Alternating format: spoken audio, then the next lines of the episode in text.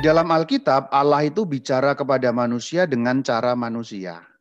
Maksudnya cara manusia itu apa? Bahasa manusia, budaya manusia, dan hal-hal duniawi lainnya yang dipahami oleh manusia. Maksudnya bahasa dalam Alkitab itu terikat ruang dan waktu. Ruang berarti tempat-tempat yang khusus, waktu ya berarti masa-masa tertentu. Misalnya ada pepatah, ada peribahasa, ada gaya bahasa, itu sangat terikat dengan kebudayaan tertentu, yaitu kebudayaan Timur Tengah. Maka kadang-kadang dalam Alkitab ada beberapa hal yang kita nggak langsung paham, karena yang dipakai adalah budaya Timur Tengah. Tapi yang jelas Alkitab itu berisi wahyu Allah. Wahyu Allah yang dibungkus dengan bahasa manusia. Jadi itu sebenarnya Alkitab itu begitu. Dan yang paling penting adalah membaca Alkitab atau menafsirkan Alkitab dengan tiga kriteria ini. Yang pertama memperhatikan isi dan kesatuan seluruh Alkitab. Yang kedua membaca Alkitab dalam terang tradisi. Yang ketiga memperhatikan analogi iman. Maksudnya apa? Nomor satu, memperhatikan isi dan kesatuan seluruh Alkitab itu begini maksudnya. Tadi seperti sudah Romo sampaikan, Alkitab itu banyak kitabnya.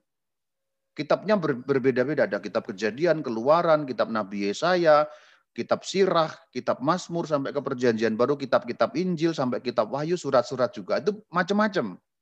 Berarti satu kitab tapi di, di dalamnya ada banyak kitab. Namun di antara yang banyak itu nggak ada pertentangan karena semuanya adalah wahyu Allah. Kadang-kadang kita menemukan ada pertentangan tapi itu sebenarnya tidak bertentangan kalau kita tahu ilmu membacanya. Contoh, makanan haram.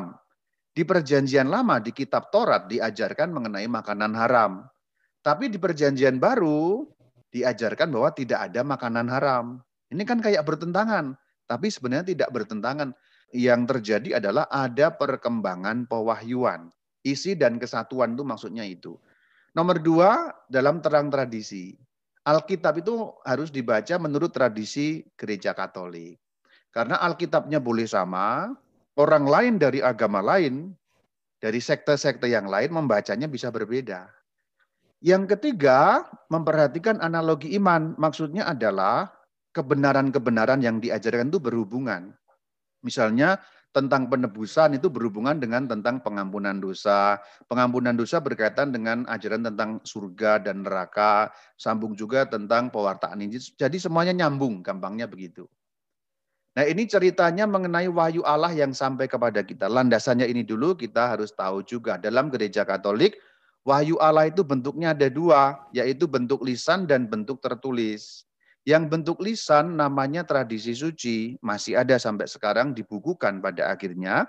Yang tertulis namanya Alkitab. Nah ini nanti kita akan dalami yang Alkitab. Dan keduanya harus dibaca menurut magisterium. Ada cara membacanya yang khusus. Dan baru sampai kepada kita. Jadi wahyu Allah itu rutenya seperti itu.